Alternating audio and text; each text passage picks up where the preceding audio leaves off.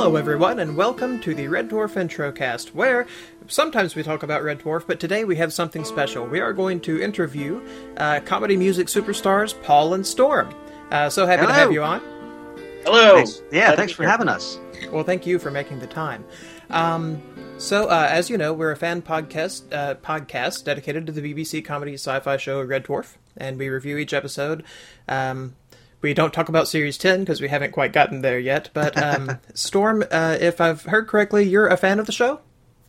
I, I would describe myself as a casual fan. Um, I was uh, I became aware of Red Dwarf a number of years ago. I don't remember what channel that they were airing it on, um, but I was I was quite drawn to it uh, because it had that that sense of humor that you found in Hitchhikers, where it wasn't the the super serious future. That it was just a lot of fun with great characters. Yes, yeah, it's probably on PBS is where it aired here most in the states. It probably was. I would guess, yeah. Uh, but we will get to more Red Dwarf in a minute. First off, um, Angela and I are fans of yours. Shane is as well. I Um, certainly am. Uh, we first saw you, Angela and I, at uh, Dragon Con a few years back. You were Oh yeah. backing Wil Wheaton as he was recounting his famous meeting with William Shatner. Yes, Oh, yes, yes. that that's that's that's a sordid tale. Indeed. Yeah. so, if any of you on the internets have not ever uh, heard of that tale, it's it's widely available in several of uh, Mr. Wheaton's books. Uh, I would highly recommend that. But um, aside, though, so you're best known for your, your music and your comedy, but you've got a new project uh, that you've done recently, and that's Learning Town. hmm Would you like to That's talk a bit yeah. about that? Sure. Uh, Learning Town is a web series, a musical, ten episode web series that we did for the Geek and Sundry YouTube channel, which is of course run by Felicia Day. All hell Felicia Uh, Day. Yes. Yes. hmm and uh, it was a whole lot of fun to do. We actually uh, we, a year ago we we had just finished up making it, and it came out in early 2013. And it's about uh, it's about a comedy music duo named Paul and Storm, which was a stretch for us. That's an unlikely premise, I must say. yeah, Yeah. where they- crazy. basically Paul and Storm uh, take over uh, through a series of of, of uh, reasons take over a long running children's television show after the original host dies, even though they are completely ill equipped or trained to do so, uh, and it just sort of follows uh, our our character's learning curve. Uh, and there's numerous other characters involved trying to sort of keep the ship afloat, so to speak. Um, but it's lots of fun, and it's a musical. There's, there's at least one Oh, yes. song in every episode, and it was a stinking ton of fun to make. And I, there's I sausage think my and favorite. donuts. Yes. I think my favorite part of that had to have been the rival uh, uh, children's network uh, with the hipsters. Oh, Yeah. yeah. Yes. Indeed. that was a lot of fun to write. That was the brainchild of our head writer Josh Kagan. Um, really sort of ran forward with that whole, uh, especially that that plot element. He that, that came all from him as far as you know having the rivals who are who are the the more sort of hipster randomy children's television show, whereas the uh, Learning Town, the show that we take over, is very much more sort of Mister Rogers uh, ish. sort of gentler with puppets and such, but uh, yeah, that was those, those songs and scenes were so fun to write and be in with those two actors who didn't know each other before, uh, had never worked with each other before doing the series, which is amazing to me because they just seemed like a long running comedy team when we were filming scenes. We ruined a lot of takes giggling at them. Wow. That's ha- that's actually how I got introduced to you two. Actually, through Learning Town. Oh, excellent. That's great. Hooray for the internet! Indeed. Indeed, yes. Well, the reason, or part of the reason anyway, that you're here today is your newest uh, upcoming project, Ball Pit, uh, which you have had amazing support for from your Kickstarter, it looks like so far.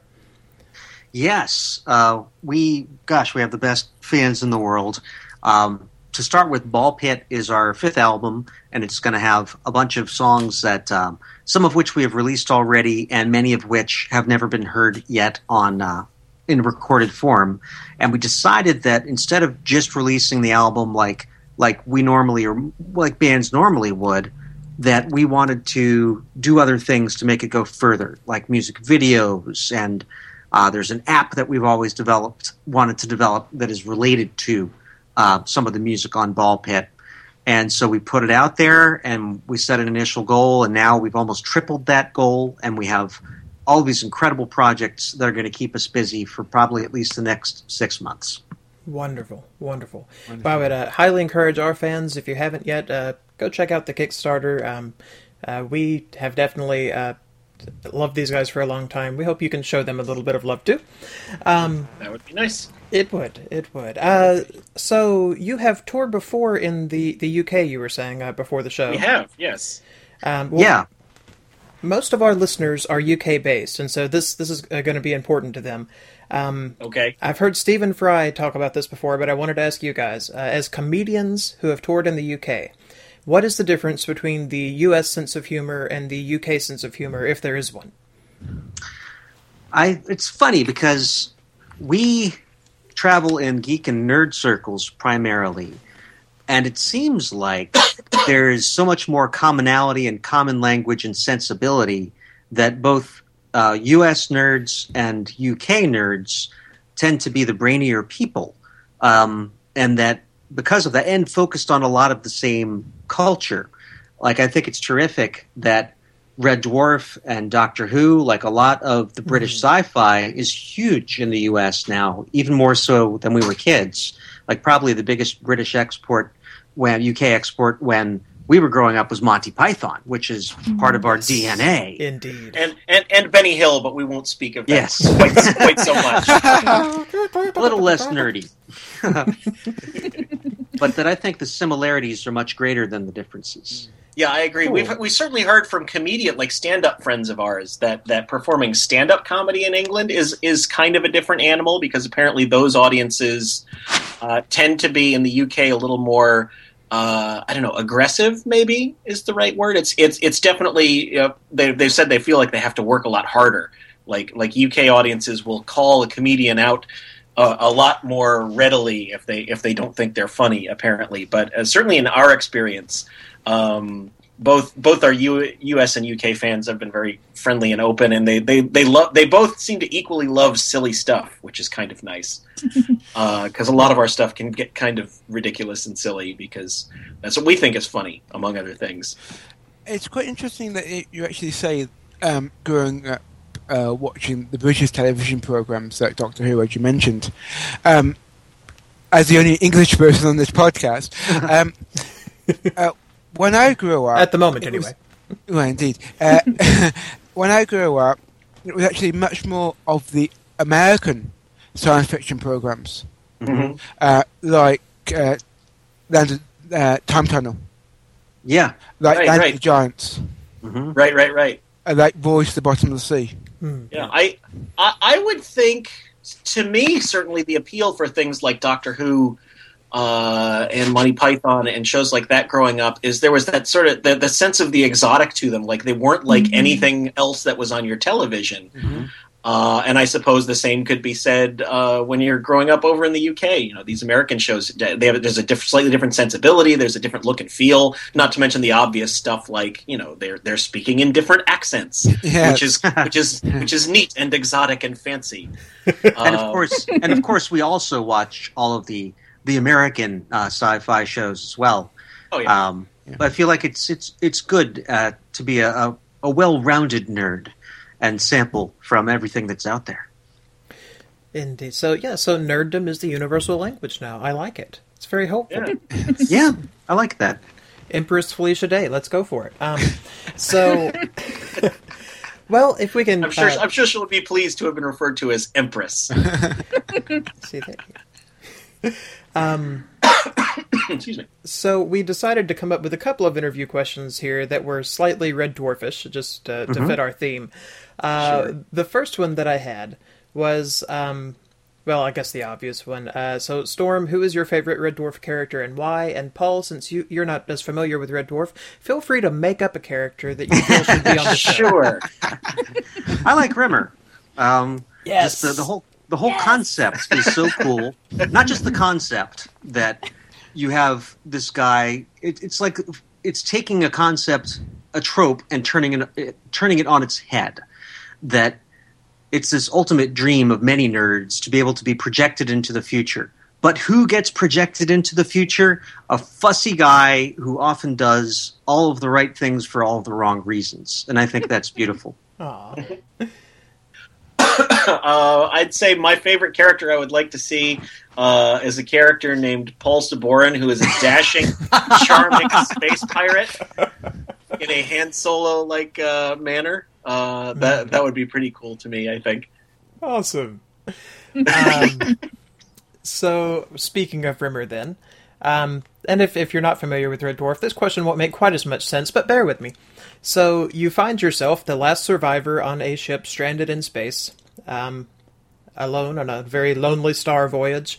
Um, this ship's computer is going to bring back a hologram of one person with all of its memories and personality to keep you company. But you can only have one person to keep you sane uh, and to talk to for the possibly the rest of your life, unless you run into anybody else hanging around in space. So, who do you choose?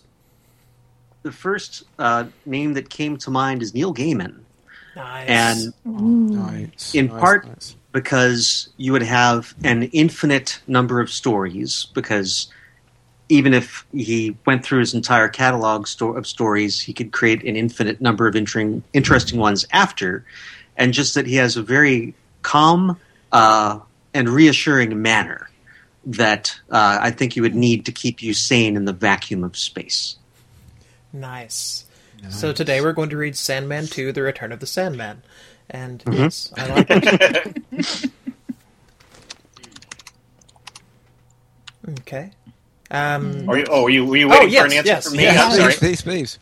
Um, uh, I'm sorry. I'm, I'm looking up the name real quick. Uh, uh, I well, I would like uh, the the voice of the book from Hitchhiker's Guide to the Galaxy, the original radio series. Is that Stephen Peter Fry? Jones? oh, no. yeah. Peter Jones. Sorry. It's Peter, Peter Jones. Yes. I mean, but I wouldn't want Peter Jones. I would want the book from Hitchhiker's Guide to the Galaxy, but but voiced by Peter Jones. Nice. for many for many of the same reasons as Storm says, but also because I would like to I would like to hear uh, every possible entry from from the Hitchhiker's Guide.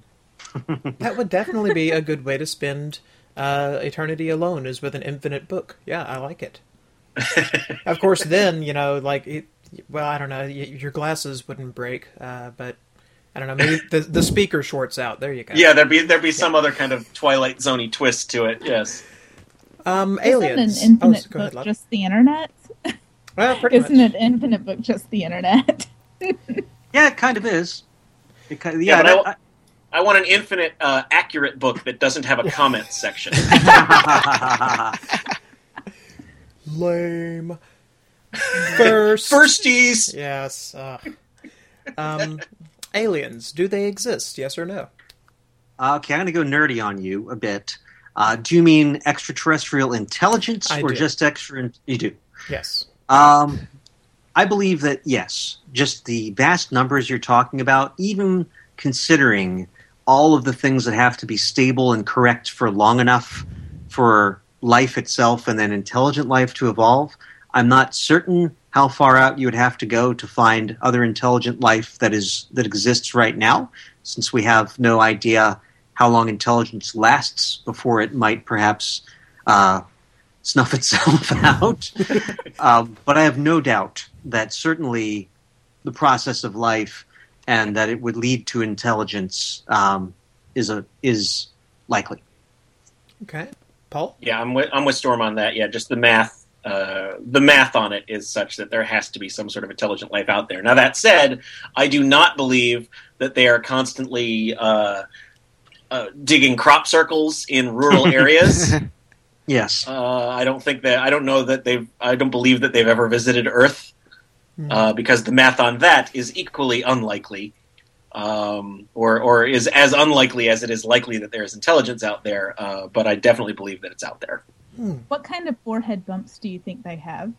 oh, the most regal, prominent forehead bumps. I, I don't I think that the human race is unique in having foreheads and that Mm. that is what uh, that's what makes us best and why we'll conquer everything I, else. I believe. foreheads. I believe if if you look at the traditional drawings of aliens, all the rest of them have five heads. like they got much more prominent foreheads, uh, and I, I I think that is our benefit is is, is having a reasonably sized forehead. and balanced. It's much easier to balance Mm. four hits than five. Yeah, because they when when go ahead Oh yeah, they would try to take over and just bang their head on the doors all the time. Yeah. Okay. exactly, Just like War of the Worlds. Yep. or they get all embarrassed and grow bangs, and and then they can't see so well, and they crash their ships. Emo aliens. Watch out, folks. Yeah. Yes. Uh huh. Um, sorry. Speaking of aliens, then, um, here's the situation: the Earth is doomed. Uh, maybe we're, excuse me, maybe we're about to be blown up by aliens. Uh, but whatever the case, nobody's going to live. Uh, all humanity gone forever. But we're going to send off a pod into space, and it's going to have uh, data about Earth. Um, our art, our music, our culture, our science, just so that we're not, you know, lost forever. Maybe someday somebody will find it, and and will be at least a memory in the great scheme of things. Um, and being the internationally acclaimed musical comedy duo that you are, um, you get offered space for one song on the pod. That's all that's going to remain. The rest gone forever with the rest of, of humanity as we explode. What's the one song that best represents Paul and Storm for all time and space? Oh, one of our songs. Yes. Oh, one of our songs. Yes. Oh, that's Yes. that's that changes that changes all of my mental math Hmm. until this point. I've been trying Yeah, to come I- up with just a song.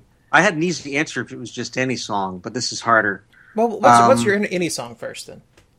Uh, it's Paul McCartney's uh, "Wonderful Christmas Time." Oh my god, you're so my. you are so wrong in so many ways. And Storm, the aliens because will that's- celebrate our demise greatly. because That because the one song we need to send out is "Total Eclipse of the Heart" by Bonnie Tyler. Ooh. I just want to piss off the world. If I've been given, if I've so been given bad this just want to assignment, watch the world burn.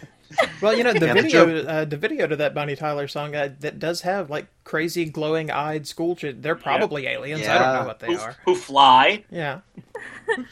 I don't know. I, I, I think for the benefit of Earth, it's probably best that one of our songs not go out there. Um, just, uh, but that said, just like we were talking about um, touring in the UK versus touring in the US, most of our material translates, but so much of it is culturally specific, culture specific, that if you didn't know something about nerd geek culture that it might go completely over your head. So if you beamed us our song out into space or sent it out, that it might be lost on on on most space aliens. Hmm. Unless there's like a Earth's nemesis twin that uh, that has our culture, but everybody has goatees and Van Dykes. Yes. If, if I may interject here, just because of the total, nothing more, just because of the total, I would have to say better off dead. Oh yeah, yeah. Thank you. I would like to send that song to space. I agree. Paul, did you have one? Oh, ah, it's har- it's so hard to pick from among your children. Sophie's Uh, choice. but- yes. Uh, yeah, I would say um, uh, if uh, oh uh, if um, if James Taylor were, were on fire. Nice. All right, so the, those are the songs then, folks. If you're not familiar with Paul and Storm, you now have their representative body of work for space aliens. Uh, so you can go do your homework and check those out. Also, be sure and check out the Ball Pit Kickstarter. You can just uh, Google Paul Storm Kickstarter; should pop right up. Uh, guys, thank you so much for your time. It looks like we've taken up plenty of your time already, but thank you so Oh, much no for uh, stopping by. Thank you for having Thank you. us. Had a terrific time. All right. Well, uh, join us next time as we probably won't have any awesome celebrity interviews again. But hey, uh, we got one, so sweet. Bye. Bye bye, everybody. Bye bye. Bye.